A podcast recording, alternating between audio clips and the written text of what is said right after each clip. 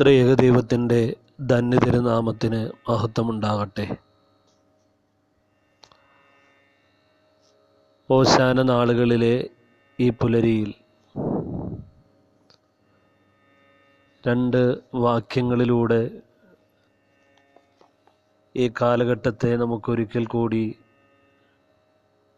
നമ്മുടെ ജീവിതത്തിൽ തിരികെ കൊണ്ടുവരാം. ഇരുപത്തി അഞ്ചാം സങ്കീർത്തനം പതിനാറ് മുതലുള്ള വാക്യങ്ങളാണ് ആദ്യത്തേത്. എങ്കിലേക്ക് തിരിഞ്ഞ് എന്നോട് കരുണയുണ്ടാകണമേ, ഞാൻ ഏകാഗിയും അരിഷ്ടനുമാകുന്നു, എനിക്ക് മനപീഡകൾ വർദ്ധിച്ചിരിക്കുന്നു, എൻ്റെ സങ്കടങ്ങളിൽ നിന്ന് എന്നെ വിടുവിക്കണമേ, എൻ്റെ അരിഷ്ടതയും അതിവേദനയും നോക്കണമേ, എൻ്റെ സകല പാപങ്ങളും എന്നോട് ക്ഷമിക്കണമേ. ഇന്ന് ലോകം വീട്ടിലേക്ക് തിരികെ വരികയാണ്. ഒരർത്ഥത്തിൽ ലോകമെന്ന് കുടുംബത്തിൻ്റെ ചുമരുകളിലേക്ക് പിന്മാറുന്ന ഒരു വ്രതകാലത്തിലാണ് നാം ജീവിക്കുക. നമുക്കറിയാം, പണ്ടേ വീട് എന്ന് പറയുന്നത് മനുഷ്യൻ്റെ ആദ്യ വിദ്യാലയമായി തീർന്നിട്ടുണ്ട്. എല്ലാം ഇന്നലകളിലേക്ക് എന്ന പോലെ തിരിഞ്ഞു വരുന്ന ഒരു കാലഘട്ടം. അതുകൊണ്ടാവാം ക്രിസ്തീയതയുടെ ആദ്യകാലങ്ങളിലെ ആദ്യ ദേവാലയങ്ങൾ വിശുദ്ധ വേദപുസ്തകത്തിൽ നാം കാണുന്ന പ്രകാരം ഭവനങ്ങളായിരുന്നു. ദേവാലയവും വീട്ടിലേക്ക് തിരിച്ചെത്തുകയാണ്. എന്നാൽ വീടിനെ ദേവാലയമാക്കി മാറ്റുമ്പോൾ ആ ദേവാലയവും ശൂന്യതയുടെയും ഏകാന്തതയുടെയും പരസ്പര സ്നേഹത്തിൻ്റെ രാഹിത്യം കൊണ്ട് ശൂന്യതയുടെയും ആയിത്തീരുമ്പോൾ നമ്മുടെ ജീവിതത്തിന് യാതൊരു വ്യതിയാനവും സംഭവിക്കുന്നില്ല. നൂറ്റി രണ്ടാം സങ്കീർത്തനത്തിൽ നാം വായിക്കുന്നത് ഇപ്രകാരമാണല്ലോ: ഞാൻ മരുഭൂമിയിലെ വേഴാമ്പൽ പോലെയാകുന്നു, ശൂന്യസ്ഥലത്തെ മൂങ്ങ പോലെ തന്നെ, ഞാൻ ഉറക്കം ഇളച്ചിരിക്കുന്നു, വീട്ടിൻ മുകളിൽ തനിച്ചിരിക്കുന്ന ഒരു കുരുകിൽ പോലെയത്രേ ആകുന്നു. നമുക്കറിയാം, ശവൽ രാജാവിൻ്റെ എതിർപ്പും അധികാരി അധികാരികളോടുള്ള എതിർപ്പ്, സൈന്യസന്നാഹങ്ങൾ വേട്ടയാടുന്നു, ദാവീദ് വലഞ്ഞ് ക്ഷീണിതനായി പോകുന്ന ഒരു പശ്ചാത്തലമാണ്.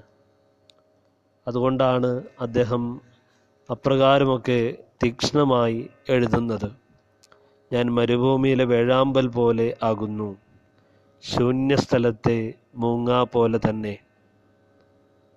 ഇന്ന് ഭവനങ്ങളിൽ ഏകാന്തത അനുഭവിക്കുന്ന ഒരുപാട് ആളുകളെ നമുക്ക് കാണുവാനായിട്ട് സാധിക്കും. ക്രിയാത്മകതയുടെ ഏകാന്തതയുണ്ട്, നഷ്ടപ്പെടലിൻ്റെ ഏകാന്തതയും ഈ ലോകത്തിൻ്റെ ഒരു പ്രത്യേകതയാണ്. നമുക്കറിയാം, വെളിപാട് പുസ്തകം അത്തരത്തിലുള്ള സവിശേഷമായ ഒരു പശ്ചാത്തലം വഹിക്കുന്ന ഒന്നാണ്. യോഹന്നാൻ ശ്ലീഹ പത്മോസ് ദ്വീപിൽ പ്രായാധിക്യത്തിൽ ഏകനായി താമസിക്കുന്ന ഒരു കാലഘട്ടം, കഴിക്കുവാൻ ആവശ്യത്തിന് ഭക്ഷണമില്ലാതെ, കരുതുവാൻ ആരുമില്ലാതെ, അദ്ദേഹം ഏകാന്തതയുടെ ഒരു ഒറ്റപ്പെട്ട ദ്വീപിൽ തളർന്നിരിക്കുന്നു. അങ്ങനെ ഒറ്റയ്ക്കിരിക്കുമ്പോൾ അദ്ദേഹത്തിൻ്റെ ജീവിതത്തിൽ സംഭവിക്കുന്ന പ്രധാനപ്പെട്ട ഒരു അനുഭവം ക്രിയാത്മകമായ ദർശനങ്ങളുടെ അനുഭവമാണ്. ആ ഒറ്റപ്പെടലിൻ്റെ അനുഭവത്തിൽ അദ്ദേഹത്തിനുണ്ടായ അനുഭവങ്ങൾ വെളിപാട് പുസ്തകം ഒന്നാം അധ്യായത്തിൽ നമ്മൾ കാണുന്നുണ്ട്. അവിടെ യോഹന്നാൻ ശ്ലീഹ ദൈവത്തിൻ്റെ ശബ്ദം കേട്ടു. രണ്ടാമത് അദ്ദേഹം ദൈവസന്നിധിയിലേക്ക് തിരിഞ്ഞു.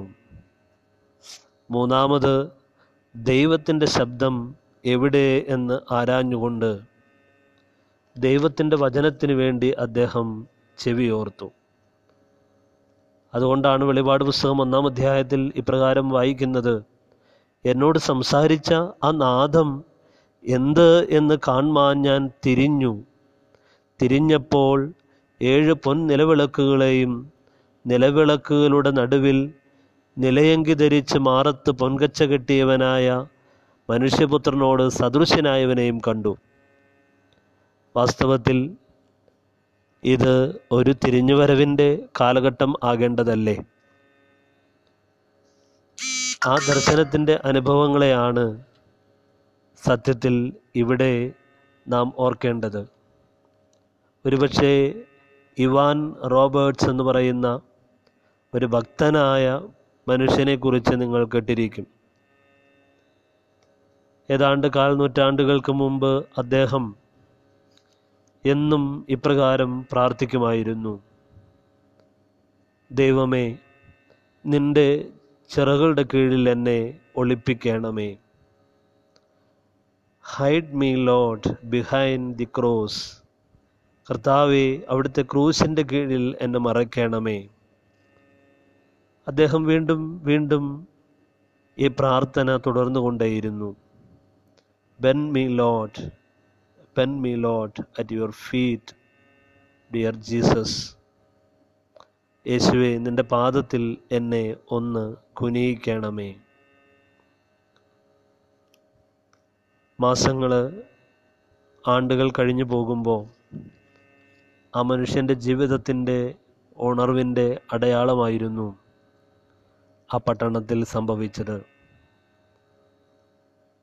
ഒരു നഗരം മുഴുവൻ ആ മനുഷ്യൻ്റെ ശബ്ദത്തിന് വേണ്ടി കാതോർത്തു. ഇംഗ്ലണ്ടിലെ വെയിൽസിലായിരുന്നു അദ്ദേഹം ജീവിച്ചത്. അതുകൊണ്ട് ദൈവത്തിൻ്റെ ശബ്ദം കാണുവാനും കേൾക്കുവാനും രേഖപ്പെടുത്തുവാനുമുള്ള ഒരു കാലഘട്ടമാണ് യോഹന്നാൻ ശ്ലീഹ ഓർമ്മിപ്പിക്കുന്നത്. കാരണം പത്മോസ് ദ്വീപിൽ അദ്ദേഹം കണ്ട ദർശനമാണ് വെളിപാട് പുസ്തകത്തിൽ രേഖപ്പെടുത്തപ്പെടുന്നത്. വെളിപാട് പുസ്തകം ഒന്നാം അധ്യായത്തിൽ നമ്മൾ വായിക്കുന്നു: നീ കണ്ടതും ഇപ്പോൾ ഉള്ളതും ഇനി സംഭവിക്കാനിരിക്കുന്നതും എൻ്റെ വലം കൈയിൽ കണ്ട ഏഴ് നക്ഷത്രത്തിൻ്റെ മർമ്മവും ഏഴ് പൊന്നിലവിളക്കിൻ്റെ വിവരവും എഴുതുക. നീ കണ്ടത്, ഇപ്പോൾ ഉള്ളത്, ഇനി സംഭവിക്കാനിരിക്കുന്നത്, മകനെ, നീ എഴുതി വയ്ക്കുക. ഇത് ആലേഖനത്തിൻ്റെ ഒരു കാലഘട്ടമാകണം. നാം ആയിരിക്കുന്നത്, ഇപ്പോൾ ആയിരിക്കുന്ന അനുഭവം, ഇനിയും നമ്മുടെ ജീവിതത്തിൽ സംഭവിക്കേണ്ട വ്യതിയാനങ്ങളുടെ അനുഭവം, ഇതൊക്കെ ഒന്ന് നമ്മുടെ ജീവിതത്തിൽ ഒന്ന് എഴുതി വച്ചുകൂടെ? അങ്ങനെ എഴുതാനുള്ള ദിവസങ്ങളായി നമുക്കിതിനെ മാറ്റി തീർക്കുവാൻ സാധിക്കുകയില്ലേ? നമുക്കറിയാം, ലോക്ക്ഡൗൺ അനിവാര്യമായ ഒരു ശാപത്തേക്കാൾ ഉപരി അതൊരു അനുഗ്രഹത്തിൻ്റെ നിമിഷമായിട്ട് മാറുവാൻ ദൈവം നമുക്ക് നൽകുന്ന ഒരു അനുഭവമാകാം ഇത്.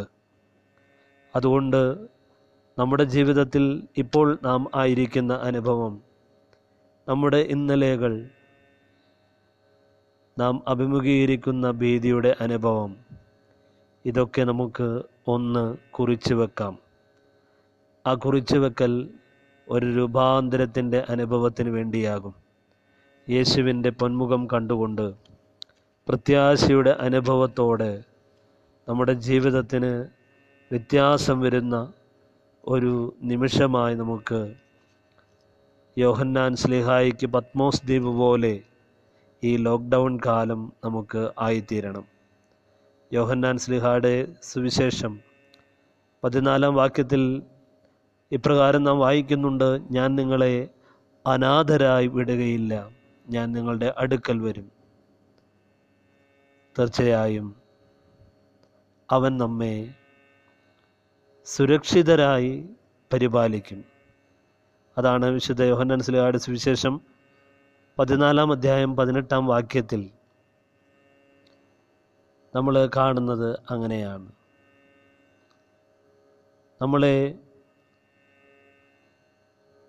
സുരക്ഷിതമില്ലാതെ അവൻ ഒരിക്കലും തള്ളിക്കളയുകയില്ല എന്നാണ് അവിടെ ഓർമ്മിപ്പിക്കുന്നത്. നമ്മുടെ രക്ഷയാകുന്ന ദൈവത്തിൻ്റെ ആ തിരുസന്നിധിയിൽ നാൾതോറും നമ്മുടെ ഭാരങ്ങളെ ചുമയ്ക്കുന്ന നമ്മുടെ കർത്താവ് വാഴ്ത്തപ്പെടുമാറാകട്ടെ എന്ന പ്രാർത്ഥനയോട് ഒരു പുതിയ ജീവിതാനുഭവത്തിലേക്ക് നമുക്ക് പ്രവേശിക്കുവാൻ നമ്മെ തന്നെ സമർപ്പിക്കാം. ദൈവം അനുഗ്രഹിക്കട്ടെ.